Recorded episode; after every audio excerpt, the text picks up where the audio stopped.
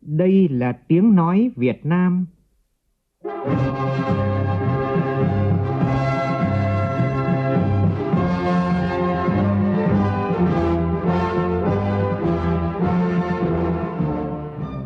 là tiếng nói Việt Nam, phát thanh từ Hà Nội, thủ đô nước Cộng hòa xã hội chủ nghĩa Việt Nam.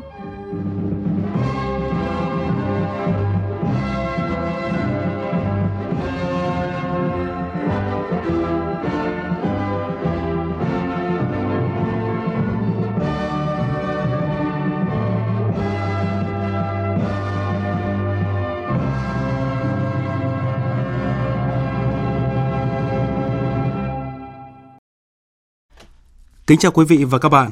Mời quý vị và các bạn nghe chương trình Thời sự trưa của Đài Tiếng nói Việt Nam với những nội dung chính sau đây.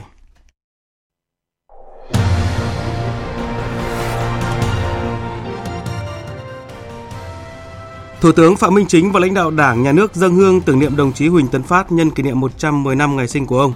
Dịp này, Học viện Chính trị Quốc gia Hồ Chí Minh phối hợp với tỉnh Bến Tre tổ chức hội thảo cấp quốc gia đồng chí Huỳnh Tấn Phát với cách mạng Việt Nam và quê hương Bến Tre. Ủy ban Thường vụ Quốc hội thảo luận dự thảo luật bảo vệ quyền lợi người tiêu dùng sửa đổi. Bộ Công Thương bàn giải pháp tháo gỡ khó khăn cho ngành điện và xây dựng phương án giá bán lẻ điện bình quân năm nay. Hãng tin Bloomberg đánh giá Việt Nam là mảnh đất hấp dẫn cho các công ty khởi nghiệp. Trong phần tin quốc tế, NATO không đạt được đột phá trong việc cung cấp máy bay chiến đấu cho Ukraine trong cuộc họp vừa diễn ra ở thủ đô Bruxelles của Bỉ. Thêm điều kỳ diệu khi lực lượng cứu hộ cứu nạn quốc tế cứu hộ thành công 9 người sống sót ra khỏi đống đổ nát tại Thổ Nhĩ Kỳ sau hơn 200 giờ bị vùi lấp.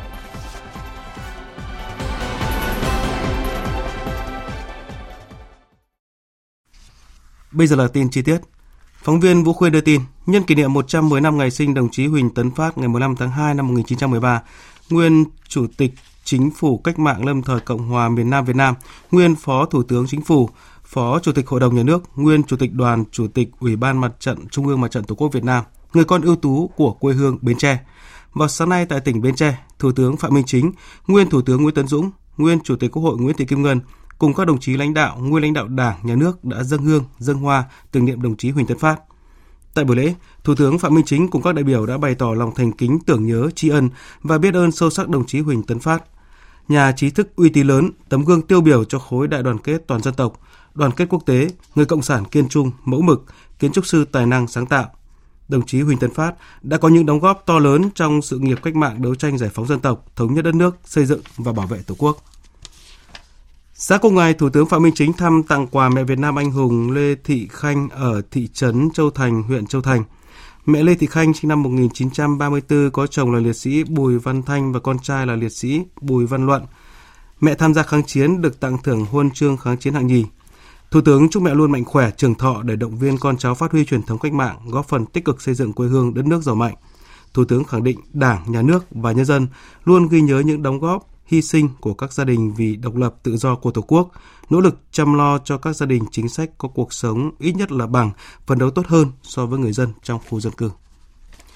Sáng cùng ngày, trong chương trình công tác tại tỉnh Bến Tre, Thủ tướng Phạm Minh Chính và đoàn công tác đã thăm tặng quà trường nuôi dạy trẻ em khuyết tật tỉnh Bến Tre tại xã Sơn Đông, thành phố Bến Tre.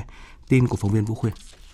Hình thành năm 1991 với sự hỗ trợ từ phía Nhật Bản, trường hiện có 47 cán bộ giáo viên nhân viên chăm sóc, nuôi dạy hơn 250 em học sinh. Nhiều học sinh của trường đã tốt nghiệp đại học cao đẳng, có những học sinh của trường đã trở thành phó giáo sư tiến sĩ, giảng dạy tại các trường đại học.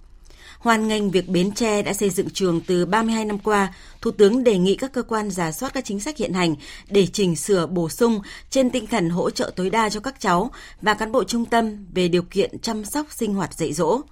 Đối với nhà trường, Thủ tướng yêu cầu phải quan tâm hơn nữa tới công tác bảo đảm vệ sinh môi trường, trang thiết bị dạy học, giáo trình vân vân, nâng cao hơn nữa chất lượng dạy và học, chăm sóc tốt nhất cho các em cả về vật chất và tinh thần. Thủ tướng đề nghị nghiên cứu đổi tên trường thành trường chăm sóc, nuôi dạy trẻ khuyết tật. Chúng ta phải bổ sung thêm cái từ chăm sóc, nuôi và dạy trẻ khuyết tật. Trước hết là phải chăm sóc. Chăm sóc để các cháu có cái tình cảm, có cái cảm xúc, có cái cảm hứng để quên đi những cái phần khuyết tật của mình. Nuôi thì phải ăn, phải ngủ, phải như thế nào. Dạy cho các cháu học biết chữ, nhận biết các ý thức của cuộc sống rất là quan trọng. Các cháu thì chậm nhớ nhưng mà lại chóng quên. Đòi hỏi về kiên trì, kiên nhẫn, đòi hỏi phải hết sức là trách nhiệm, tâm huyết, rồi bằng cả cái tình yêu thương của mình mới có thể làm được cái việc này. Thế thì à, tôi rất mong là các thầy cô đã tình nguyện đến đây chăm sóc, nuôi dạy các cháu. Thì à, cố gắng làm hết cái tinh thần trách nhiệm của mình cũng trong sáng nay, Thủ tướng đã đi khảo sát và thăm công nhân thi công công trình xây dựng cầu Rạch Miễu 2, cầu nằm cách cầu Rạch Miễu gần 4 cây số bắc qua sông Tiền, nối hai tỉnh Tiền Giang và Bến Tre dài gần 18 cây số, gồm cầu và đường dẫn hai đầu cầu. Dự án cầu Rạch Miễu 2 có tổng mức đầu tư gần 5.200 tỷ đồng từ nguồn ngân sách trung ương. Dự án cầu Rạch Miễu 2 chính thức khởi công từ cuối tháng 3 Ờ, Ờ, dự kiến hoàn thành và đưa vào sử dụng vào đầu năm 2026. Sau một năm thi công, công trình phía bờ tỉnh Bến Tre đang được triển khai thuận lợi, song phía tỉnh Tiền Giang triển khai chậm do giải phóng mặt bằng. Thủ tướng yêu cầu phải thanh tra nhà thầu tư vấn công khai minh bạch đấu thầu. Ngay từ khâu quy hoạch phải có tầm nhìn chiến lược, bám sát thực tiễn khoa học, có tầm nhìn xa, đặc biệt là tránh đội vốn, không để tình trạng lúc khởi công một giá, lúc thi công một giá và khi khánh thành lại một giá khác. Thủ tướng đề nghị rút ngắn thời gian thi công đến tháng 10 năm 2025, kịp để là công trình chào mừng Đại hội Đảng bộ tỉnh Bến Tre và Tiền Giang, tạo khí thế mới. Thủ tướng yêu cầu hai tỉnh Bến Tre và Tiền Giang phải tập trung giải phóng mặt bằng, tập trung xây dựng khu tái định cư cho nhân dân, nhường đất cho dự án để nhân dân ổn định cuộc sống, làm ăn. Tiếp tục chương trình phiên họp thứ 20, sáng nay cho ý kiến về một số vấn đề còn ý kiến khác nhau của dự thảo luật bảo vệ quyền lợi người tiêu dùng sửa đổi. Các thành viên Ủy ban Thường vụ Quốc hội đề nghị quy định người tiêu dùng không chỉ là cá nhân mà cả tổ chức trong dự thảo luật. Phóng viên Lại Hoa phản ánh. Trên cơ sở tiếp thu ý kiến của đại biểu Quốc hội tại kỳ họp thứ tư, đến nay dự thảo luật đã thống nhất về bảo vệ quyền lợi người tiêu dùng sử dụng dịch vụ công, bổ sung trách nhiệm người tiêu dùng, cụ thể là đảm bảo cung cấp chính xác đầy đủ về các nội dung thông tin liên quan đến giao dịch giữa người tiêu dùng và tổ chức cá nhân kinh doanh, chịu trách nhiệm về việc cung cấp thông tin không chính xác hoặc không đầy đủ theo quy định của pháp luật – Đáng chú ý, dự thảo luật bổ sung quy định bảo vệ quyền lợi người tiêu dùng là người nghèo là đối tượng được ưu tiên sử dụng dịch vụ công đảm bảo chính xác, đầy đủ. Liên quan đến nội dung này, chủ nhiệm Ủy ban Kinh tế Vũ Hồng Thanh đề nghị những cái đối tượng yếu thế như thế, người nghèo, hộ nghèo như thế thì muốn cái giá sử dụng cái dịch vụ công như thế nào đó để phù hợp với khả năng chi trả và cái thu nhập của các cái đối tượng người nghèo hộ nghèo. Thì ví dụ như cái giá điện mặc dù bây giờ evn đang kêu lũy kế bây giờ âm đến 93.000 tỷ đồng và cho rằng là cái giá điện đang thấp nhưng mà thấp là thấp đối với các hộ sản xuất kinh doanh. Nhưng mà đối với giá sinh hoạt của những cái hộ nghèo này như thế lại vẫn là cao thì phải có cái chính sách của nhà nước như thế nào đó có thể là hỗ trợ thêm cho các cái đối tượng là người nghèo hộ nghèo trong các cái sử dụng cái dịch vụ công nhiều ý kiến cũng đề nghị quy định người tiêu dùng bao gồm cả tổ chức trong dự thảo luật, bởi trên thực tế việc mua hoặc sử dụng sản phẩm hàng hóa dịch vụ cho mục đích tiêu dùng không chỉ là hoạt động của cá nhân mà còn bao gồm cả tổ chức. Chủ nhiệm Ủy ban Pháp luật Hoàng Thanh Tùng nêu ý kiến. Pháp luật phải điều chỉnh cả tổ chức cả cá nhân, chứ không phải vì nó không có vấn đề gì lớn, mà chúng ta chỉ điều chỉnh cá nhân mà bỏ tổ chức ra. Giả sử chúng ta chỉ điều chỉnh với cá nhân mà sau phát sinh vấn đề với tổ chức là người tiêu dùng, thì ai bảo vệ họ? Tinh thần pháp luật là phải dự liệu các tình huống để mà điều chỉnh hành vi. Cho rằng trong bối cảnh pháp luật đang bảo vệ cả tổ chức và cá nhân mà quyền lợi người tiêu dùng còn bị xâm phạm thì việc đề xuất bỏ đi một chủ thể quan trọng và rất khá phổ biến đối với Việt Nam, Chủ tịch Quốc hội Vương Đình Huệ yêu cầu đánh giá kỹ hơn về thực tiễn áp dụng pháp luật của Việt Nam. Rồi cái người mà tiêu dùng trực tiếp với cái người mà đứng ra đại diện để mua sắm cho mình thì các cái tổ chức cá nhân của chúng ta mà cơ quan tổ chức xí nghiệp trường học bệnh viện nhà trẻ rồi chúng ta có hình thức đấu thầu mua sắm tập trung đấu thầu mua sắm phân tán. Tức là cái anh mà được phân phối sử dụng thì lại không trực tiếp đi mua. Thế thế có nên bỏ cái này đi không? Thì do đó phải đánh giá nó kỹ hơn. Cái căn cứ để lựa chọn nhất là thực tiễn thi hành pháp luật theo cái đặc thù của Việt Nam tính hiệu quả và khả thi để nhằm bảo vệ tốt nhất cái quyền lợi của người tiêu dùng. Cũng trong sáng nay, Ủy ban Thường vụ Quốc hội cho ý kiến về một số vấn đề lớn còn ý kiến khác nhau của luật giao dịch điện tử sửa đổi. Nhân kỷ niệm 110 năm ngày sinh đồng chí Huỳnh Tấn Phát, sáng nay Học viện Chính trị Quốc gia Hồ Chí Minh phối hợp với Ban tuyên giáo Trung ương, Ủy ban Trung ương Mặt trận Tổ quốc Việt Nam, Văn phòng Chính phủ và tỉnh ủy Bến Tre tổ chức hội thảo khoa học cấp quốc gia với chủ đề Đồng chí Huỳnh Tấn Phát với cách mạng Việt Nam và quê hương Bến Tre. Tham dự và chủ trì hội thảo có ông Nguyễn Xuân Thắng, Ủy viên Bộ Chính trị, Giám đốc Học viện Chính trị Quốc gia Hồ Chí Minh, Chủ tịch Hội đồng Lý luận Trung ương, ông Nguyễn Trọng Nghĩa, Bí thư Trung ương Đảng, trưởng ban tuyên giáo Trung ương, ông Đỗ Văn Chiến, Bí thư Trung ương Đảng, Chủ tịch Ủy ban Trung ương Mặt trận Tổ quốc Việt Nam. Phóng viên Nhật Trường, thường trú khu vực Đồng bằng sông Cửu Long đưa tin. Phát biểu tham luận tại hội thảo, các đại biểu đã phân tích đánh giá những hoạt động làm nổi bật những cống hiến của đồng chí Huỳnh Tấn Phát trong sự nghiệp giải phóng dân tộc, xây dựng và bảo vệ Tổ quốc. Đặc biệt nhấn mạnh đồng chí Huỳnh Tấn Phát là một trí thức lớn, tài ba, sớm có lòng yêu nước, ngọn cờ tiêu biểu của khối đại đoàn kết toàn dân tộc, một nhân cách văn hóa lớn, tấm gương đạo đức sáng ngời.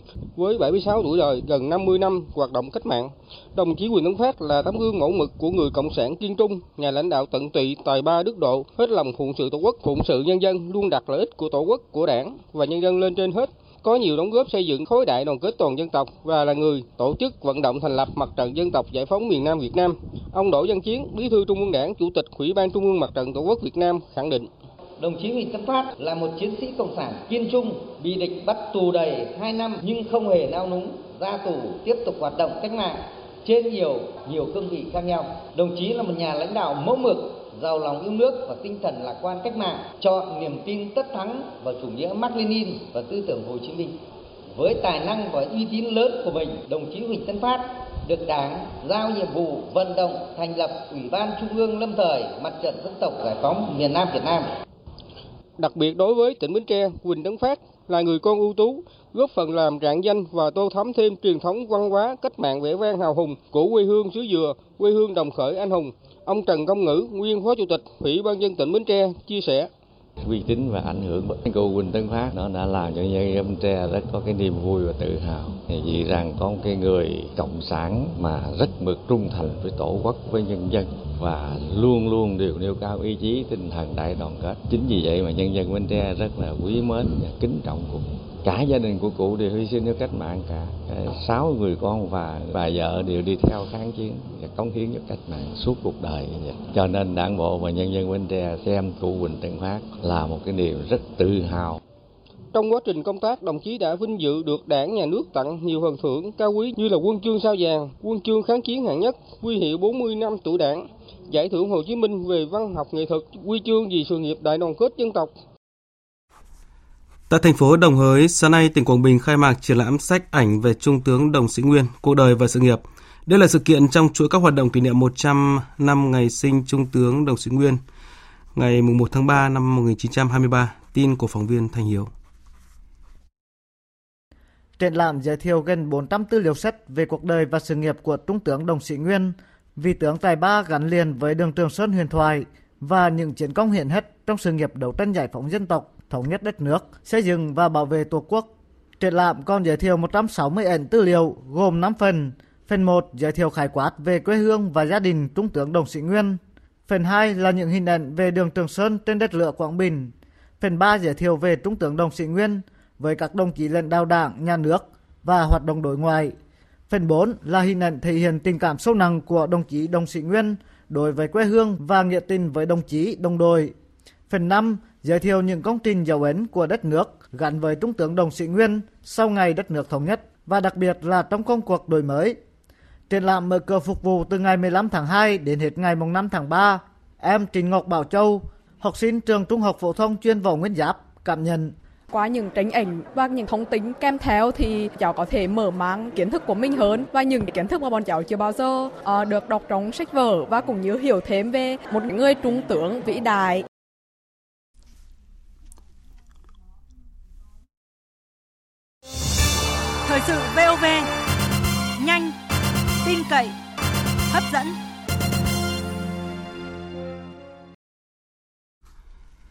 Cùng kiến tạo đổi mới nhằm xây dựng nền kinh tế phát triển bền vững là chủ đề của Diễn đàn Kinh tế Việt Nam Nhật Bản 2023 được tổ chức sáng nay tại Hà Nội. Sự kiện do Liên đoàn Thương mại và Công nghiệp Việt Nam VCCI và Phòng Thương mại và Công nghiệp Nhật Bản phối hợp tổ chức. Phó Thủ tướng Trần Lưu Quang dự và phát biểu tại diễn đàn. Tin của phóng viên Nguyễn Hằng. Sự kiện có ý nghĩa thiết thực kỷ niệm 50 năm thiết lập ngày ờ, quan hệ ngoại giao Việt Nam Nhật Bản, mở đầu của chuỗi các hoạt động hợp tác doanh nghiệp hai nước do VCCI phối hợp cùng với các đối tác Nhật Bản sẽ tổ chức trong năm nay. Sau 50 năm hai nước thiết lập quan hệ ngoại giao, quan hệ hợp tác kinh tế Việt Nam Nhật Bản đã có sự phát triển vượt bậc và toàn diện. Về đầu tư, Nhật Bản giữ vị trí nằm trong top 3 nhà đầu tư nước ngoài FDI lớn nhất tại Việt Nam với hơn 4.800 dự án với tổng vốn trên 64 tỷ đô la. Về thương mại, tổng kim ngạch xuất khẩu xuất nhập khẩu hai nước năm 2022 đạt gần 50 tỷ đô la, đưa Nhật Bản trở thành đối tác thương mại lớn thứ tư của Việt Nam. Tuy nhiên, với tầm nhìn tương lai 30 tới 50 năm tới, hợp tác kinh tế Việt Nam Nhật Bản vẫn còn nhiều dư địa tiềm năng tăng trưởng rất lớn. Phát biểu tại diễn đàn, Phó Thủ tướng Trần Lưu Quang nhận định hai nước vẫn còn rất nhiều dư địa tiềm năng hợp tác, bổ sung lẫn nhau, hướng tới 50 năm thiết lập quan hệ ngoại giao. Hai bên sẽ cùng chung sức đóng góp để quan hệ hai nước sẽ gặt hái được nhiều hơn thành công hơn nữa trong lĩnh vực kinh tế, đồng thời cho rằng thời gian tới hai nước Việt Nam Nhật Bản cần tiếp tục đẩy mạnh hợp tác đầu tư, nhất là trong các lĩnh vực công nghiệp mũi nhọn. Tiếp tục đẩy mạnh hợp tác đầu tư giữa hai nước, nhất là trong các lĩnh vực công nghiệp mũi nhọn, đồng thời chú trọng chuyển giao công nghệ cho Việt Nam. Chính phủ Việt Nam cam kết sẽ luôn đồng hành và tạo mọi điều kiện thuận lợi cho các doanh nghiệp Nhật Bản đầu tư hiệu quả lâu dài vào Việt Nam. Đồng thời, chúng tôi rất mong muốn các doanh nghiệp, nhà đầu tư Nhật Bản chú trọng chuyển giao công nghệ cho Việt Nam để nâng cao hiệu quả sản xuất và chất lượng môi trường đầu tư kinh doanh, qua đó nâng cao năng lực cạnh tranh quốc gia của Việt Nam. Sáng nay, Bộ trưởng Bộ Công Thương Nguyễn Hồng Diên và Chủ tịch Ủy ban Quản lý vốn nhà nước tại doanh nghiệp Nguyễn Hoàng Anh đồng chủ trì buổi làm việc với lãnh đạo Tập đoàn Điện lực Việt Nam EVN về dự án đầu tư xây dựng các dự án nguồn điện và lưới điện, tình hình cân đối tài chính của tập đoàn trong năm qua và năm nay, đồng thời xây dựng phương án giá bán lẻ điện bình quân năm nay. Tin của phóng viên Ngư Long. Báo cáo về tình hình thực hiện sản xuất kinh doanh điện năm 2022 và dự kiến kế hoạch năm 2023 của Tập đoàn Điện lực EVN, ông Trần Đình Nhân, Tổng Giám đốc EVN cho biết, trước các biến động tăng giá cao của nguồn năng lượng nhiên liệu đầu vào, nên EVN đã phải sản xuất và mua điện với giá cao, dẫn đến khoản lỗ khoảng 30.000 tỷ đồng chưa cân đối được. EVN kiến nghị Bộ Công Thương, Ủy ban Quản lý vốn nhà nước tại doanh nghiệp đảm bảo hoạt động sản xuất kinh doanh điện năm 2023. Bộ trưởng Bộ Công Thương Nguyễn Hồng Diên chỉ đạo các đơn vị cục vụ thuộc Bộ Công Thương phối hợp với EVN triển khai các giải pháp tháo gỡ những khó khăn vướng mắc về đầu tư xây dựng các dự án điện và thị trường điện, cơ chế bán điện. Trong bối cảnh hiện nay thì đề nghị tập đoàn cũng vẫn phải tiếp tục tiết kiệm chi thường xuyên, tối ưu hóa dòng tiền hoạt động tài chính và vận hành tối ưu các cái nguồn điện. Trong đó thì huy động tối đa những cái nguồn thủy điện, các cái nguồn điện mà có giá thành nó thấp về nguyên tắc chung trong lúc khó khăn về tài chính, thì đương nhiên chúng ta phải tiết kiệm chi. Thứ hai là đề nghị tập đoàn tập trung thực hiện các nhiệm vụ giải pháp mà bộ và ủy ban, cũng như là tập đoàn đã đề ra để thúc đẩy những cái dự án trọng điểm về nguồn và truyền tải. Đối với việc xây dựng các phương án điều chỉnh giá bán lẻ điện bình quân năm 2023, Bộ trưởng đã chỉ đạo EVN cần bám sát tuân thủ quy trình thực hiện theo quy định tại quyết định số 24 ngày 30 tháng 6 năm 2017 của Thủ tướng Chính phủ quy định về cơ chế điều chỉnh giá bán lẻ điện bình quân. Việc điều chỉnh giá điện cần phải được tính toán đánh giá cân nhắc đầy đủ, tác động đến lạm phát đời sống người dân và điều hành kinh tế vĩ mô của chính phủ theo đúng quy định. Hãng tin Bloomberg vừa có bài viết với tiêu đề Nhân tài từ thung lũng Silicon đang góp phần phát triển hệ sinh thái khởi nghiệp Việt Nam, trong đó nhận định sự dồi dào của các kỹ sư giá rẻ cùng với nền kinh tế đang phát triển nhanh chóng đã khiến Việt Nam trở thành một mảnh đất hấp dẫn cho các công ty khởi nghiệp. Bài viết dẫn báo cáo của KPMG International và HSBC Holding cho biết là số lượng công ty khởi nghiệp tại Việt Nam đã tăng gần gấp đôi kể từ khi đại dịch COVID-19 xảy ra cho đến khi giữa năm 2022. Theo các dữ liệu tổng hợp trong năm 2021, Việt Nam đã thu về mức kỷ lục là 2,6 tỷ đô la thông qua 233 giao dịch tư nhân, tăng từ mức 700 triệu đô la và 140 giao dịch một năm trước đó. Quỹ đầu tư mạo hiểm do Venture cho biết là các công ty khởi nghiệp tại Việt Nam cũng đang cạnh tranh với các công ty trong cùng lĩnh vực tại Đông Nam Á, chiếm 13% tổng số vốn đầu tư mạo hiểm đổ vào khu vực sau Indonesia và Singapore năm 2021. Bloomberg nêu rõ là chính phủ Việt Nam đặt mục tiêu đến năm 2030 đưa thành phố Hồ Chí Minh trở thành thỏi nam châm thu hút vốn đầu tư công nghệ và nhắm đến một nền kinh tế kỹ thuật số có thể đóng góp 40% tổng sản phẩm nội địa GDP của thành phố Hồ Chí Minh. Để thực hiện điều điều này thì nhà chức trách tại thành phố Hồ Chí Minh ưu tiên thu hút đầu tư nước ngoài vào các dự án công nghệ cao, đồng thời đưa ra các ưu đãi khác để thu hút nhân tài toàn cầu và các công ty quốc tế để thành lập các trung tâm nghiên cứu đổi mới.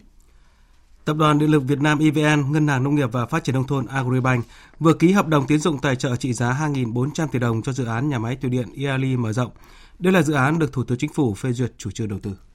Dự án bao gồm hai tổ máy với tổng công suất lắp đặt 360 MW, tổng mức đầu tư gần 6.400 tỷ đồng. Nguồn vốn thực hiện dự án bao gồm 30% vốn đối ứng của EVN và 70% còn lại từ nguồn vay tín dụng từ Agribank và cơ quan phát triển Pháp.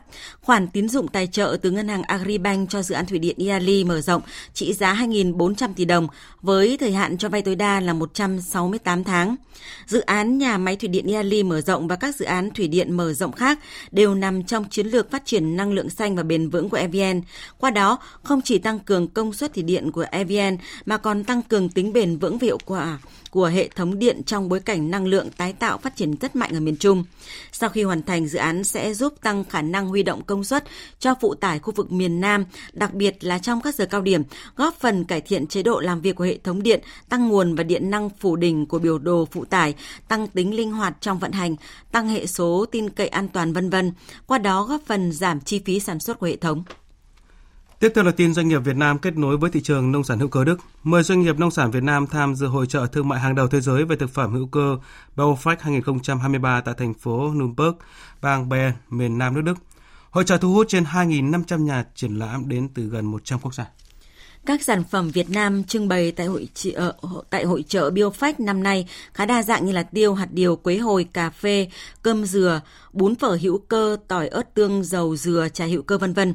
Ông Trần Ngọc Thanh, Phó Chủ tịch Hiệp hội Nông nghiệp hữu cơ Việt Nam cho biết là kim ngạch xuất khẩu sản phẩm nông nghiệp hữu cơ của Việt Nam đạt trên 335 triệu đô la một năm và đã có mặt trên 180 quốc gia và vùng lãnh thổ, trong đó châu Âu là thị trường nhập khẩu chính các sản phẩm hữu cơ của Việt Nam.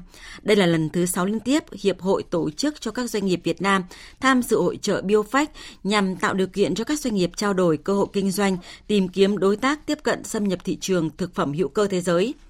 Với xu thế phát triển tiêu dùng sản phẩm hữu cơ kết hợp lợi thế của Hiệp định Thương mại Tự do Việt Nam Liên minh châu EVFTA, tiềm năng và cơ hội cho nông sản hữu cơ Việt Nam ngày càng được mở rộng. Các doanh nghiệp Việt Nam cần tận dụng tối đa các cơ hội mang lại, nắm bắt kịp thời xu thế tiêu dùng, các quy định về an toàn thực phẩm của nước nhập khẩu, các yêu cầu về chứng nhận tiêu dùng hữu cơ quốc tế để nâng cao chất lượng sản phẩm, mở rộng thị trường xuất khẩu cho sản phẩm hữu cơ Việt Nam. Sáng nay, nạn nhân thứ 10 trong vụ tai nạn giao thông đặc biệt nghiêm trọng tại tỉnh Quảng Nam đã tử vong. Nạn nhân này trước đó được các bác sĩ tiên lượng rất xấu nên gia đình xin về nhà sau một ngày điều trị tại Bệnh viện Đa khoa Trung ương Quảng Nam. Phóng viên Long Phi đưa tin. Đại diện Bệnh viện Đa khoa Trung ương Quảng Nam cho biết, trong tối qua 14 tháng 2, gia đình hai nạn nhân trong vụ tai nạn xảy ra giữa ô tô khách và xe container xin đưa người thân về nhà do tình trạng sức khỏe quá yếu.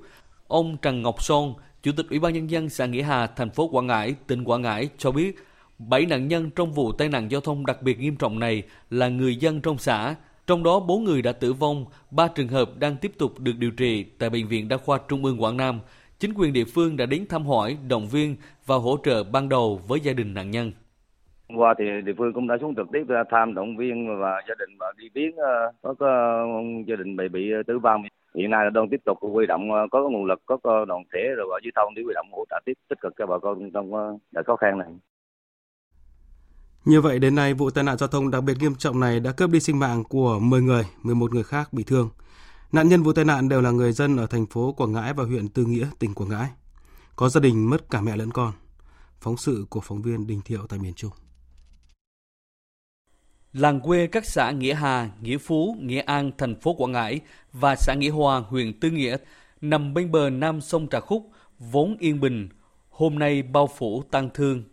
Trong ngày xảy ra vụ tai nạn, nhiều người tất tả ngược xuôi, hốt hoảng khi nghe tin người thân gặp nạn. Sáng sớm, những chiếc xe lần lượt đưa người tử nạn từ tỉnh Quảng Nam về làng. Nhiều người chạy vội ra bệnh viện đa khoa Trung ương Quảng Nam ngóng tin người thân đang cấp cứu tại đây. Trong số 8 người tử vong trên chuyến xe khách, có hai mẹ con bà Trần Thị Mấy, 55 tuổi, và Nguyễn Trần Hữu Trung, 25 tuổi, ở xã Nghĩa Hòa, huyện Tư Nghĩa. Căn nhà của ông Nguyễn Văn Luận ở xã Nghĩa Hòa, huyện Tư Nghĩa, hôm nay đông người tới lui thăm hỏi, chia buồn, phụ giúp lo hậu sự. Anh Nguyễn Vọng, em trai của ông Nguyễn Văn Luận, đứng lặng bên di ảnh của chị dâu và cháu ruột của mình, không nói nên lời. Nghe tin chị và cháu mất, anh cùng vợ liền bay từ thành phố Hồ Chí Minh về chịu tang. Khi nghe tin là gia đình rất là bàng hoàng, không biết được hết. Thì tụi em từ làm ăn từ Sài Gòn bay về đây thì hai vợ chồng với một đứa con một thôi. Hai mẹ con đi hết rồi, còn, còn một mình ở đến nhà thôi. À. Chuyến xe gặp nạn do tài xế Phạm Đức Hậu ở xã Nghĩa Phú, thành phố Quảng Ngãi điều khiển, chở 21 người, đa phần là người dân các xã Nghĩa Hà, Nghĩa Phú, Nghĩa An, thành phố Quảng Ngãi và Nghĩa Hòa, huyện Tư Nghĩa ra thành phố Đà Nẵng khám bệnh. Có xã có đến 4 người mất, có gia đình mất cả mẹ lẫn con, tang thương bao phủ làng quê nghèo. Trong số 21 nạn nhân thì 7 người ở xã Nghĩa Hà, trong đó hai người tử nạn, hai người bị thương nặng, tiên lượng rất xấu. Chính quyền địa phương huy động bà con hàng xóm hỗ trợ gia đình lo hậu sự. Tiếp theo là một số thông tin thời tiết đáng chú ý. Thưa quý vị và các bạn, theo dự báo, hôm nay và ngày mai là những ngày rét nhất ở miền Bắc trong đợt không khí lạnh lần này. Buổi trưa và chiều tuy vẫn duy trì trạng thái tạnh giáo, nhưng mây vẫn nhiều, cộng thêm nằm sâu trong khối không khí lạnh nên nhiệt độ trong ngày vẫn ở mức thấp. Cao nhất ở thủ đô Hà Nội và khu vực đồng bằng chỉ từ 16 đến 20 độ, vùng núi rét đậm 14 đến 17 độ. Ở miền Trung, không khí lạnh cũng đã ảnh hưởng và gây mưa ở nhiều nơi, trong đó từ Thừa Thiên Huế đến Quảng Ngãi là những nơi có thể có mưa vừa mưa to, kèm theo các hiện tượng thời tiết nguy hiểm như lốc xét và gió giật mạnh. Về nhiệt độ, khu vực Bắc Trung Bộ là nơi nền nhiệt giảm mạnh nhất, hôm nay cao nhất chỉ từ 18 đến 20 độ. Từ Quảng Bình đến Quảng Ngãi, nhiệt độ ở ngưỡng 21 đến 24 độ, trong khi đó từ Bình Định vào đến Bình Thuận, nhiệt độ từ 26 đến 30 độ. Không khí lạnh cũng đã bắt đầu ảnh hưởng đến Tây Nguyên và khu vực Nam Bộ, khiến cho cường độ nắng ở các khu vực này giảm bớt so với những ngày trước đó. Nền nhiệt hôm nay ở Tây Nguyên giảm nhẹ còn 29 đến 32 độ, còn với Nam Bộ, nhiệt độ cũng hạ còn 32 đến 34 độ. Chỉ một vài nơi ở miền Đông Nam Bộ có nhiệt độ cao sấp xỉ 35 độ. Trên biển, hôm nay khu vực Vịnh Bắc Bộ, vùng biển quanh quần đảo Hoàng Sa có gió Đông Bắc mạnh cấp 6, cấp 7, giật cấp 8, cấp 9, biển động mạnh, sóng biển cao từ 4 đến 6 mét. Từ đêm nay, gió sẽ giảm dần.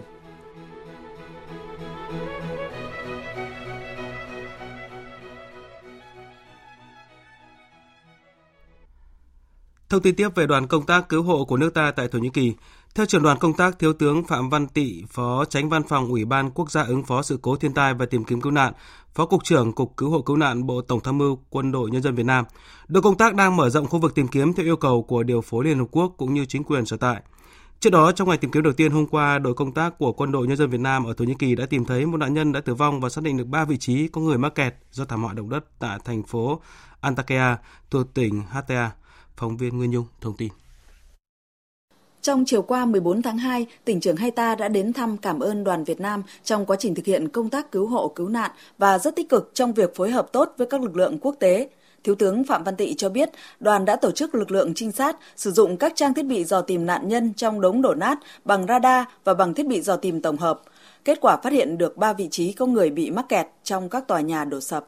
Một cái vị trí nhà 5 tầng sập, trong đó có hai mẹ con. Thì uh, chó nghiệp vụ và lực lượng công binh ờ, uh, dò tìm chúng ta xác định chính xác vị trí.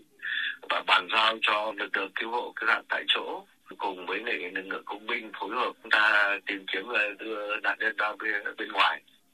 Uh, đồng thời ở hai vị trí khác thì chúng ta phát hiện cũng đánh dấu và bàn giao vị trí cho lực lượng là giải cứu nạn nhân của Liên Quốc và các cái lực lượng ở địa phương kết quả buổi chiều thì ờ, một nạn nhân ờ, đã được đưa ra khỏi đống đổ nát. Ờ, tuy nhiên là nạn nhân không còn sống. Cũng theo Thiếu tướng Phạm Văn Tị, hôm nay đoàn tiếp tục mở rộng tìm kiếm theo yêu cầu của điều phối quốc tế cũng như chính quyền sở tại. Hiện đoàn vẫn tổ chức 3 lực lượng, công binh tìm kiếm cứu hộ cứu nạn, lực lượng quân y hỗ trợ y tế mức 1, tiếp nhận thu dung, điều trị cấp thuốc cho nhân dân địa phương tại cơ sở giã chiến và lực lượng chó nghiệp vụ tìm kiếm cứu nạn thời tiết ờ, tối qua thì ờ, âm ờ, 6 độ. Chúng ta ra ngoài, cho nên là gặp rất nhiều khó khăn. Hai nữa là toàn bộ các điều kiện kích thước bao gồm cả những thực thực phẩm mì tôm, đường khô và nước uống, nước sinh hoạt thì chúng ta đều phải mang ra cả.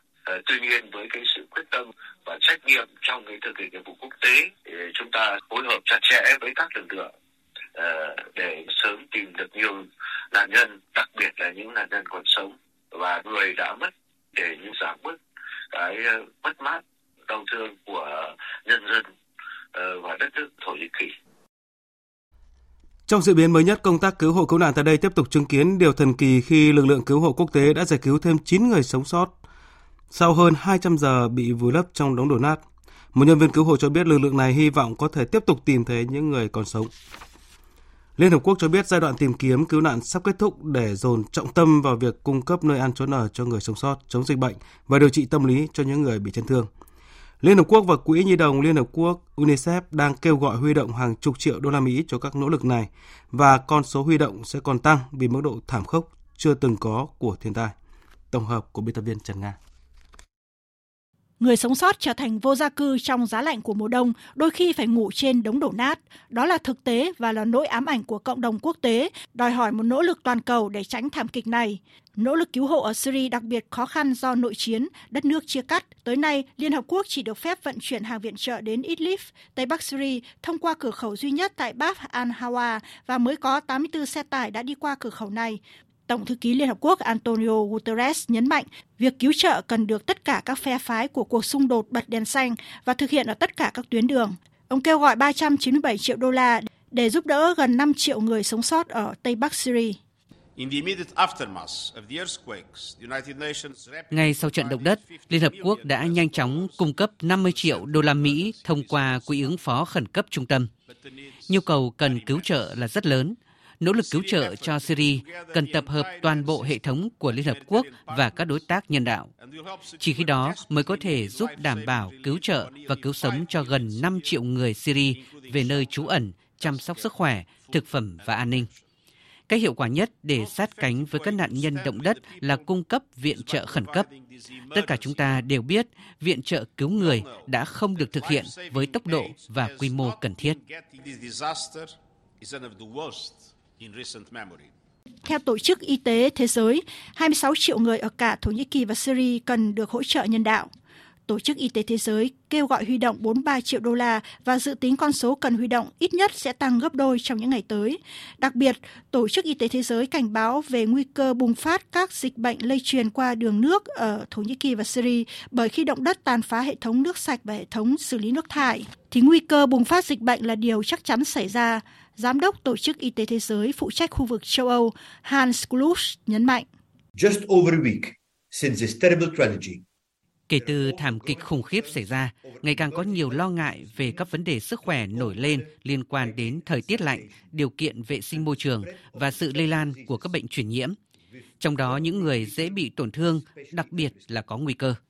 Chúng tôi sẽ phối hợp cùng Bộ Y tế Thổ Nhĩ Kỳ để ngăn chặn dịch bệnh và Bộ Y tế Thổ Nhĩ Kỳ báo cáo rằng nguồn cung cấp vaccine quan trọng, bao gồm vaccine phòng bệnh uốn ván và bệnh dại, đã được gửi đến vùng động đất và các hiệu thuốc lưu động đã bắt đầu hoạt động.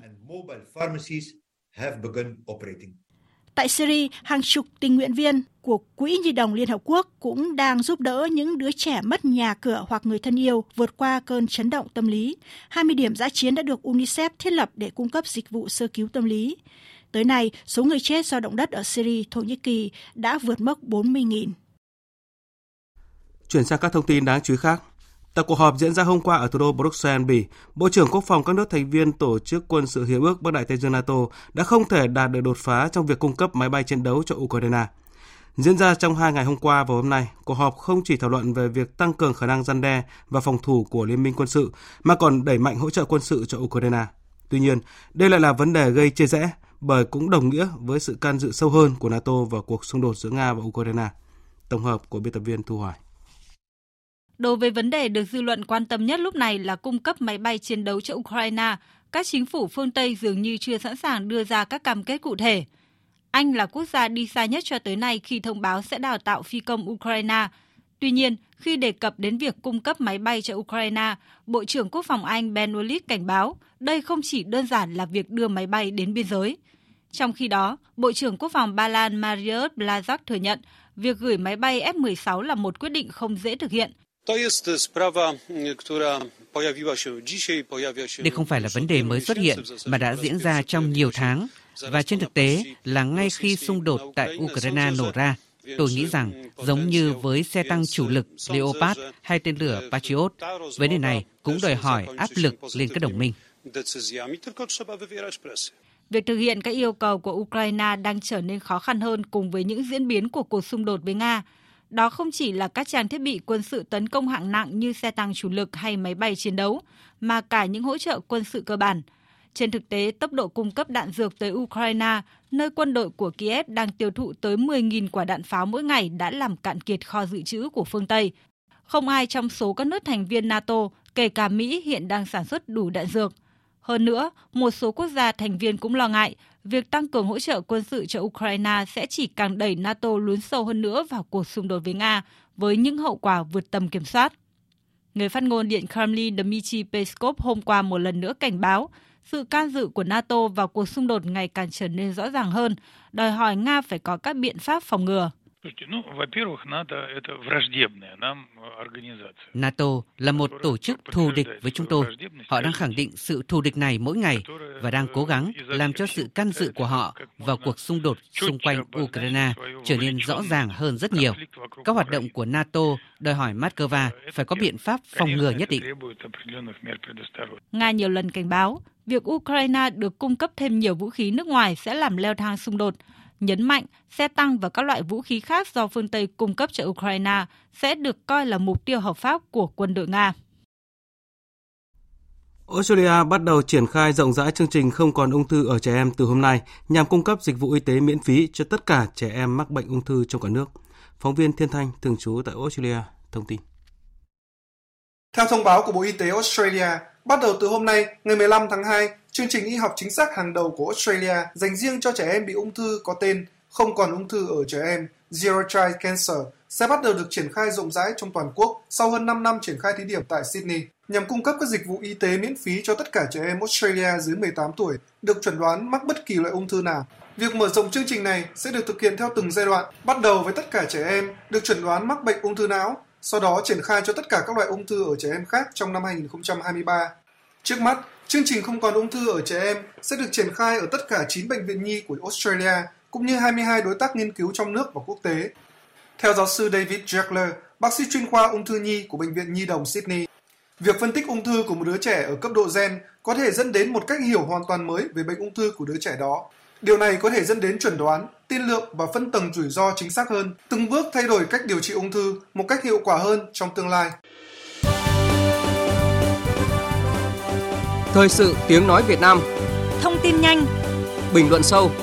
Tương tác đa chiều.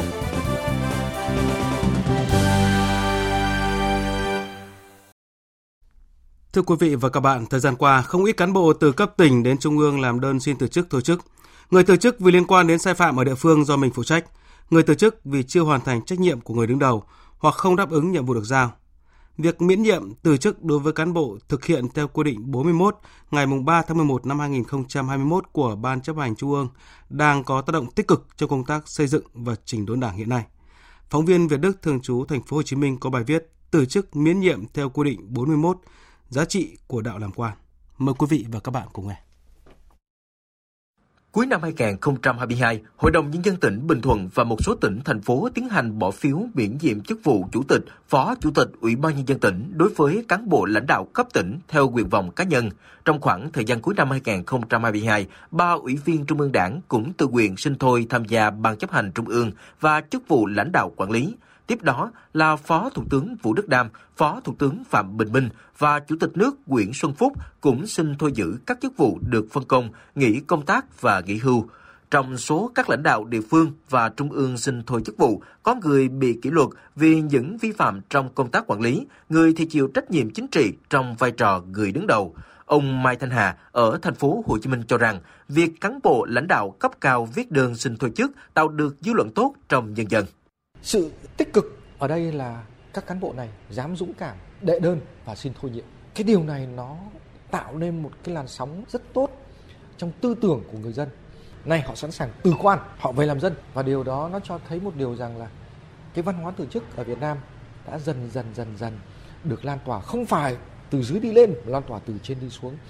Việc thôi chức, miễn nhiệm chức vụ trong đảng, trong chính quyền được thực hiện theo quy định số 41 ngày 3 tháng 11 năm 2021 của Ban chấp hành Trung ương, bước đầu cho thấy tinh thần quyết liệt mạnh mẽ của đảng trong công tác cán bộ, nói về tinh thần của quy định số 41 tại hội nghị toàn quốc nghiên cứu học tập quán triệt nghị quyết hội nghị lần thứ 6 của Ban chấp hành Trung ương Đảng khóa 13 tổ chức đầu tháng 12 năm 2022. Ủy viên Bộ Chính trị, Thường trực Ban Bí thư Võ Văn Thưởng cho biết, ở các thể chế chính trị khác, tư chức thường rơi vào hai việc. Thứ nhất, đó là cán bộ lãnh đạo có sai lầm trong công tác. Thứ hai là do sức ép trong nội bộ đảng, sức ép của dư luận xã hội. Theo ông Võ Văn Thưởng, chúng ta phải đặt ra một sức ép trong đảng, trong xã hội, trong tổ chức để cán bộ tự quyền, từ chức khi có khuyết điểm sai phạm. Nếu những nhiệm kỳ trước có những lãnh đạo bị kỷ luật cảnh cáo vẫn tại vị, vẫn làm hết nhiệm kỳ, thì nhiệm kỳ này bị cảnh cáo cũng xin từ nhiệm. Đây cũng là cách làm theo văn hóa của Việt Nam, để từ đó công việc tốt hơn lên. Và tôi tin rằng với cái xu hướng này thì sắp tới nó cũng sẽ tốt hơn. Rồi tới các đồng chí chủ tịch ủy ban dân tỉnh, phó chủ tịch có, có đồng chí chủ tịch từ chức để đảm nhận cái nhiệm vụ thấp hơn. Theo tinh thần là ngã chỗ nào thì đứng dậy chỗ đó mà cố gắng mà làm, cố gắng mà nỗ lực khắc phục cái khó khăn.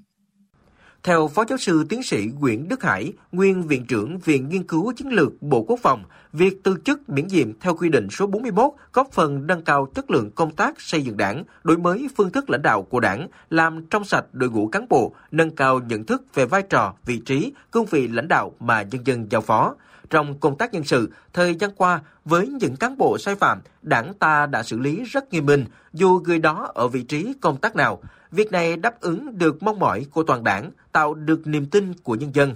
Cũng theo Phó Giáo sư Tiến sĩ Nguyễn Đức Hải, việc miễn nhiệm từ chức khi chưa hết nhiệm kỳ theo quy định số 41 giúp chúng ta sàng lọc cán bộ ở mọi cấp mọi ngành, từ đó làm cho đảng mạnh hơn, xứng đáng với vai trò là đảng cầm quyền, cũng như bảo vệ phát huy được sức mạnh của cán bộ dám làm việc hết mình vì nhân dân, tránh tình trạng đổ lỗi cho nhau, không dám mạnh dạn xử lý cán bộ có khuyết điểm. Trước đây là một cán bộ khi mà vi phạm thì chủ yếu là xử lý trong cái nội bộ một cách rất là bình thường, rút kinh nghiệm hoặc là cao lắm là khiển trách, rồi là nhìn vào cấp trên, đấy, chờ cấp trên chỉ đạo. Nhưng trong cái 41 này là phân rõ ai là người mà cất nhắc bổ nhiệm thì cái cấp đó anh phải xử lý. Và khi anh không làm được ừ, cái vấn đề này thì cấp trên người ta sẽ có cái chỉ đạo và phải có một cái hành động, hành vi xử lý một cách nghiêm túc. Phó giáo sư tiến sĩ Huỳnh Thị Gấm, giảng viên cao cấp của Học viện Chính trị khu vực 2 đánh giá, những năm qua, việc xử lý cán bộ, đảng viên sai phạm được thực hiện rất nghiêm, đảm bảo công khai, kịp thời, không vùng cấm. Nhưng bên cạnh sự nghiêm minh của kỷ luật đảng, quy định số 41 luôn thể hiện tính nhân văn sâu sắc. À, việc thực hiện quy định 41 của Bộ Chính trị đó thì chúng tôi thấy rằng à, thể hiện những giá trị tốt đẹp, tinh hoa à, trong đạo làm quan, đạo làm chính khách của giới chính trị ở phương Đông, phương Tây trước nay. Quy định này khá là chặt chẽ nghiêm minh nhưng cũng thể hiện cái đạo lý, tính nhân văn, nghĩa tình. Tôi cũng thấy rằng đây là sự kế thừa những kinh nghiệm quý báu từ văn hóa chính trị Việt Nam thời trước. Quy định số 41 bước đầu được triển khai là cơ sở để thể hiện lòng tự trọng của cán bộ có sai phạm nhưng chưa đến mức cách chức hay vì lý do chính đáng khác. Việc thực hiện quy định này giúp cán bộ các cấp, các ngành ở trung ương, địa phương tự soi, tự sửa, tự phấn đấu để nâng cao năng lực trí tuệ, tu dưỡng đạo đức, phục vụ sự nghiệp chung. Quý vị và các bạn vừa nghe bài viết từ chức miễn nhiệm theo quy định 41, giá trị của đạo làm quan. Tiếp theo chương trình là trang tin đầu tư tài chính và trang tin thể thao. Trang tin đầu tư tài chính. Thưa quý vị và các bạn, phiên giao dịch sáng nay, công ty vàng bạc đá quý Sài Gòn niêm yết giá vàng SJC mua vào ở mức 66 triệu 500 nghìn đồng, bán ra 67 triệu 300 nghìn đồng một lượng. Công ty vàng bạc đá quý Bảo Tín Minh Châu niêm yết giá vàng rồng thăng long ở mức mua vào là 53 triệu 880 nghìn đồng, bán ra 54 triệu 730 nghìn đồng một lượng. Ngân hàng Nhà nước công bố tỷ giá trung tâm của đồng Việt Nam với đô la Mỹ áp dụng cho ngày hôm nay là 23.631 đồng đổi 1 đô la Mỹ. Các ngân hàng thương mại đang niêm yết giá đô la Mỹ quanh mức mua vào 23.390 đồng và bán ra 23.810 đồng 1 đô la Mỹ. Chuyển sang thông tin diễn biến trên thị trường chứng khoán, phiên giao dịch sáng nay, lực cầu dần gia tăng và lan tỏa đã giúp sắc xanh lan rộng hơn trên bảng điện tử, giúp chỉ số VN Index bật ngược đi lên và lấy lại đà tăng sau hơn 40 phút mở cửa. Trong khi hầu hết các nhóm đã đảo chiều thành công, dù mức tăng còn khá hạn chế, khiến độ rộng thị trường không quá lớn, thì nhóm cổ phiếu bất động sản vẫn chịu áp lực bán khá lớn. Kết thúc phiên giao dịch sáng nay, VN Index đạt 1.048,01 điểm, HN Index đạt 208,78 điểm. Đầu tư tài chính biến cơ hội thành hiện thực. Đầu tư tài chính biến cơ hội thành hiện thực. Thưa quý vị và các bạn, trong bối cảnh hiện tại dưới tác động không thuận của kinh tế thế giới, nhất là khi lãi suất trong nước ở mức cao, dòng tiền trên thị trường chứng khoán Việt Nam khó có thể quay về thời kỳ đỉnh cao như 2020-2021. Tuy nhiên, các chuyên gia chứng khoán nhận định vẫn có nhiều cơ hội cho nhà đầu tư nếu xác định được chiến lược đầu tư và quản trị rủi ro phù hợp với năng lực. Chuyên gia đánh giá câu chuyện đứt gãy chuỗi cung ứng sắp tới sẽ được giải quyết bằng việc nền kinh tế Trung Quốc mở cửa trở lại và đây là cơ hội rất lớn cho kinh tế và thị trường chứng khoán Việt Nam. Đồng thời, VN Index ở ngưỡng 1.000 điểm, hệ số giá trên lợi nhuận của cổ phiếu P trên E đang ở mức thấp hấp dẫn, khiến thị trường chứng khoán Việt Nam đang nhận được sự quan tâm rất lớn của nhà đầu tư nước ngoài. Do đó, thị trường chứng khoán Việt Nam nhiều khả năng sẽ gia tăng trong nửa cuối năm nay. Ông Lê Đức Khánh, giám đốc phân tích công ty chứng khoán VPS, nhìn nhận. Trong năm nay 2023 vẫn là câu chuyện tái cấu trúc danh mục, tái đầu tư. Thì tôi nghĩ rằng là câu chuyện đầu tư dài hơn một chút và một vài cổ phiếu chúng ta lựa chọn kỹ lưỡng thì chúng ta cầm từ nay đến Tết chẳng hạn, không vấn đề gì cả. Hoặc Tết năm sau cũng có thể một hai cổ phiếu mà chúng ta chọn lọc kỹ, chúng ta tin tưởng nó cũng không sao. Nhưng nếu có những cơ hội mà cổ phiếu có những câu chuyện riêng có thể tăng rất là mạnh trong khoảng 2 3 tháng. Tại vì dòng tiền lớn như thế đâu đó nó sẽ vào 5 10 mã nào đó trên thị trường thôi chẳng hạn. Thì tại sao chúng ta sẽ không tham gia vào một số các cơ hội nếu nó có những câu chuyện riêng theo ông Lê Đức Khánh, trong xu hướng đầu tư dài hạn và nắm giữ những cổ phiếu tiềm năng, nhà đầu tư có thể dành một phần danh mục đầu tư cho một số cổ phiếu hút dòng tiền ngắn hạn. Điều quan trọng là tăng cường năng lực phân tích và chọn lọc, quản lý tốt rủi ro. Đồng thuận với quan điểm này, chuyên gia Nguyễn Trí Hiếu nhận định. Nếu chúng ta không định cái khẩu vệ rủi ro, chúng ta đầu tư một cách dàn trải, đến cuối cùng chúng ta sẽ gặp rất nhiều những cái thất bại. Chúng ta phải tự định cho mình một cái khẩu vị rủi ro tôi chẳng hạn khẩu vị rủi ro của tôi trong năm nay là đầu tư vào những chứng khoán có thương hiệu tốt, có uy tín. Chuyên gia Nguyễn Trí Hiếu nhấn mạnh rủi ro luôn song hành trong đầu tư. Giai đoạn hiện nay rủi ro tăng cao hơn thì cần quản trị rủi ro tốt hơn, chứ không phải đứng ngoài thị trường vì sự quá cẩn thận của mình. Điều quan trọng là xác định được mức độ thiệt hại chấp nhận được là 5%, 10% hay 50% để đổi lấy cơ hội tìm kiếm lợi nhuận tương ứng, từ đó định ra mức chốt lời hoặc cắt lỗ phù hợp với năng lực riêng và tuân thủ kỷ luật đầu tư đó để kiểm soát rủi ro.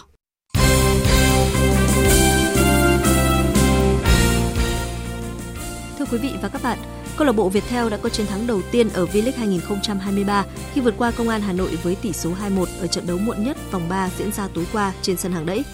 Chia sẻ cảm xúc sau trận, huấn luyện viên Thạch Bảo Khanh cho biết. Ờ, tôi cảm thấy mình là cái người ờ, may mắn khi mà mình được tham gia cái trận derby thủ đô trên cả cương vị huấn luyện viên và cầu thủ. Tôi ờ, khi tôi vào sân thì cái cái cảm giác của tôi thì như những trận đấu khác thôi, tập trung vào trận đấu và và mình không nghĩ gì cả. Điều quan trọng nhất là các cầu thủ Viettel tiến bộ hàng ngày, cái tinh thần và họ tin vào chính bản thân mình. Và chiến thắng này thì là chiến thắng của tập thể và tôi dành chiến thắng này cho các cầu thủ. Uh, dành chiến thắng này cho họ vì tôi muốn cảm ơn họ vì họ đã chơi uh, 200% cái cái sức lực của mình. Trong khi đó, huấn luyện viên Paulo Fanni bên phía công an Hà Nội đã nhận hết trách nhiệm về mình. Với những gì diễn biến trên sân của đội bóng, tôi là người phải chịu trách nhiệm. Chúng tôi khởi đầu tốt với chiến thắng 5-0, nhưng sau đó tiền đạo chủ lực gặp chấn thương, khiến đội hình phải thay đổi. Chúng tôi là đội mạnh nhưng chưa có nhiều thời gian chơi với nhau. Chúng tôi vừa phải chạm trán hai đội bóng mạnh chơi cùng nhau trong thời gian dài. Tôi muốn làm rõ rằng nhiều cầu thủ cần phải cải thiện nhiều mặt Tuy nhiên, tôi nhận trách nhiệm về mình và chịu trách nhiệm cho mọi kết quả. Sau trận đấu với Hoàng Anh Gia Lai ở vòng đấu tới, quãng thời gian tạm nghỉ khoảng một tháng, chúng tôi sẽ có điều kiện chuẩn bị tốt hơn, xây dựng, củng cố, cải thiện mọi thứ trong đội. Với 3 điểm có được, hiện tại Viettel có 5 điểm, tạm thời xếp hạng 6. Công an Hà Nội thua trận thứ hai liên tiếp, họ vẫn có 3 điểm nhưng đã tụt xuống hạng 7. Cũng ở ngày thi đấu hôm qua trên sân Thiên Trường, câu lạc bộ Nam Định tiếp Hoàng Anh Gia Lai ở vòng 3 V-League 2023. Các học trò của ông Vũ Hồng Việt dẫn trước đội khách hai lần nhưng đều không thể bảo toàn tỷ số, chấp nhận chia điểm ở phút bù giờ. Chia sẻ sau trận đấu, huấn luyện viên Vũ Hồng Việt tỏ rõ sự tiếc nuối. Thật sự rất là ờ, đáng tiếc. Ờ, đây phải nói là một trận đấu hay, chất lượng chuyên môn cao. Ờ, rất đáng tiếc là chúng tôi lại mất điểm ở những phút bù giờ. Sau trận hòa chật vật trước Nam Định, huấn luyện viên Kia Tisak cho rằng các học trò của ông vẫn còn thiếu kinh nghiệm thi đấu. Như các bạn đã biết, ở mùa giải này, nhiều trụ cột của câu lạc bộ Hoàng Anh Gia Lai đã ra đi, nên chúng tôi phải xây dựng lại lối chơi với lứa trẻ. Các cầu thủ vẫn còn thiếu kinh nghiệm, đồng thời bốn trận đấu cũng đều rất khó khăn với Hoàng Gia Lai. Lúc đầu tôi không biết đội có thể giành được bao nhiêu điểm, chỉ biết động viên các học trò cố gắng đá từng trận. Qua ba trận đầu chưa thắng, nhưng qua mỗi trận, các cầu thủ cần chút kinh nghiệm nhiều hơn nữa. Sau hai trận thắng, một trận hòa, câu lạc bộ Thép Xanh Nam Định tạm xếp nhì bảng sau 3 vòng đấu, cùng có 7 điểm với đội đầu bảng đương kim vô địch Hà Nội. Trong khi đó, với kết quả hòa trên sân Thiên Trường, câu lạc bộ Hoàng Anh Gia Lai tiếp tục chưa biết thắng sau 3 vòng đấu với 3 điểm, đứng vị trí thứ 8 trên bảng xếp hạng. Đêm qua, đội tuyển U20 Việt Nam di chuyển sang các tiểu vương quốc Ả Rập Thống Nhất để tập huấn chuẩn bị cho vòng chung kết U20 châu Á 2023. Trước khi lên đường, lãnh đạo Liên đoàn bóng đá Việt Nam đã tổ chức buổi gặp mặt động viên tinh thần thầy trò huấn luyện viên Hoàng Anh Tuấn trước hành trình được dự báo nhiều khó khăn. Quãng thời gian tập huấn trong nước dù không quá dài, nhưng nhìn chung, U20 Việt Nam đã có sự chuẩn bị khá kỹ lưỡng để sẵn sàng cho những thử thách sắp tới. Tiền vệ Nguyễn Văn Trường chia sẻ. Trước ngày lên đường thì cả đội háo hức lắm ạ, vì à, đây cũng là nhiều bạn đây cũng là giải đấu đầu tiên của mình nên là em nghĩ là háo hức cả mong chờ. Theo kế hoạch, trong giai đoạn tập huấn tới, đội tuyển U20 Việt Nam sẽ có thêm hai trận giao hữu quốc tế chất lượng, lần lượt gặp U20 Ả Rập Xê Út vào ngày 18 tháng 2 và gặp Dubai FC ngày 23 tháng 2. Ngày 26 tháng 2, đội sẽ lên đường sang Uzbekistan tham dự vòng chung kết U20 châu Á 2023 diễn ra từ ngày 1 đến ngày 18 tháng 3. Sau 3 tháng tạm nghỉ, UEFA Champions League đã trở lại với những trận đấu hấp dẫn của lượt đi vòng 1/8. Dù được thi đấu trên sân nhà, nhưng câu lạc bộ Paris Saint-Germain đã phải nhận thất bại 0-1 trước Bayern Munich. Bàn thắng duy nhất của trận đấu được ghi bởi Kingsley Coman, một cựu cầu thủ của chính Paris Saint-Germain. 1-0 cũng là tỷ số ở cuộc so tài giữa AC Milan và Tottenham. Chỉ khác là chiến thắng ở trận đấu này thuộc về các cầu thủ chủ nhà. Đây sẽ là lợi thế không nhỏ cho AC Milan trước trận lượt về diễn ra sau đây 3 tuần. Dự báo thời tiết Phía Tây Bắc Bộ có mưa vài nơi, gió nhẹ, trời rét, có nơi rét đậm, nhiệt độ từ 14 đến 22 độ, riêng khu Tây Bắc có nơi trên 22 độ. Phía Đông Bắc Bộ có mưa vài nơi, gió Đông Bắc cấp 3, vùng ven biển cấp 3, cấp 4, trời rét, vùng núi có nơi rét đậm, nhiệt độ từ 14 đến 20 độ, vùng núi từ 14 đến 17 độ, vùng núi cao có nơi dưới 14 độ. Khu vực từ Thanh Hóa đến Thừa Thiên Huế có mưa vài nơi, riêng khu vực từ Hà Tĩnh đến Thừa Thiên Huế có mưa, mưa rào và có nơi có rông, cục bộ có mưa vừa mưa to, gió Bắc đến Tây Bắc cấp 3, vùng ven biển cấp 3, cấp 4. Trong mưa rông có khả năng xảy ra lốc xét, mưa đá và gió giật mạnh, trời rét, nhiệt độ từ 15 đến 20 độ. Khu vực từ Đà Nẵng đến Bình Thuận, phía Bắc có mưa, mưa rào và có nơi có rông, cục bộ có mưa vừa mưa to. Phía Nam ngày nắng, đêm có mưa rào vài nơi, gió đông đến Đông Bắc cấp 3, vùng ven biển cấp 4, cấp 5, có nơi giật cấp 6. Nhiệt độ từ 21 đến 27 độ, phía Nam có nơi từ 24 đến 30 độ. Tây Nguyên có mưa rào và rông vài nơi, gió đông đến Đông Bắc cấp 2, cấp 3, nhiệt độ từ 18 đến 30 độ. Khu vực Nam Bộ chiều nắng, chiều tối và đêm có mưa rào và rông vài nơi, gió đông đến đông bắc cấp 2, cấp 3, nhiệt độ từ 22 đến 34 độ, có nơi trên 34 độ. Khu vực Hà Nội có mưa vài nơi, gió đông bắc cấp 3, trời rét, nhiệt độ từ 15 đến 20 độ. Tin dự báo thời tiết biển, Vịnh Bắc Bộ có mưa vài nơi, tầm nhìn xa trên 10 km, gió đông bắc cấp 6, giật cấp 7, cấp 8, biển động, từ đêm gió giảm dần. Vùng biển từ Quảng Trị đến Quảng Ngãi và vùng biển từ Bình Định đến Ninh Thuận có mưa rào rải rác và có nơi có rông, tầm nhìn xa trên 10 km, giảm xuống 4 đến 10 km trong mưa. Gió Đông Bắc cấp 6 có lúc cấp 7, giật cấp 8, cấp 9, biển động mạnh khu vực Bắc Biển Đông, khu vực giữa Biển Đông, khu vực Nam Biển Đông, khu vực quần đảo Hoàng Sa thuộc thành phố Đà Nẵng, khu vực quần đảo Trường Sa thuộc tỉnh Khánh Hòa và vùng biển từ Bình Thuận đến Cà Mau có mưa vài nơi, tầm nhìn xa trên 10 km, gió Đông Bắc cấp 6, cấp 7, giật cấp 8, cấp 9, biển động mạnh. Vùng biển từ Cà Mau đến Kiên Giang và Vịnh Thái Lan có mưa rào và rông vài nơi, tầm nhìn xa trên 10 km, gió đông cấp 4, cấp 5. Vừa rồi là phần tin dự báo thời tiết. Bây giờ chúng tôi tóm lược một số tin chính vừa phát. Khảo sát và thăm công nhân thi công công trình xây dựng cầu Rạch Miễu 2 nối hai tỉnh Tiền Giang và Bến Tre. Thủ tướng Phạm Minh Chính đề nghị rút ngắn thời gian thi công đến tháng 10 năm 2025 phải hoàn thành dự án. Phải hạch toán cho sát với thực tiễn, không để tình trạng lúc khởi công một giá, lúc thi công một giá và khi khánh thành lại một giá khác. Tại hội thảo cấp quốc gia đồng chí Huỳnh Tấn Phát với cách mạng Việt Nam và quê hương Bến Tre, các đại biểu đã phân tích đánh giá những hoạt động, việc làm nổi bật những công hiến của đồng chí Huỳnh Tấn Phát trong sự nghiệp giải phóng dân tộc, xây dựng và bảo vệ Tổ quốc. Đặc biệt nhấn mạnh đồng chí Huỳnh Tấn Phát là một trí thức lớn, tài ba, sớm có lòng yêu nước, ngọn cờ tiêu biểu của khối đại đoàn kết toàn dân tộc, một nhân cách văn hóa lớn, tấm gương đạo đức sáng ngời. Hãng tin Bloomberg vừa có bài viết với tiêu đề nhân tài từ thung lũng Silicon đang góp phần phát triển hệ sinh thái khởi nghiệp Việt Nam. Trong đó nhận định sự dồi dào của các kỹ sư giá rẻ cùng với nền kinh tế đang phát triển nhanh chóng đã khiến Việt Nam trở thành một mảnh đất hấp dẫn cho các công ty khởi nghiệp.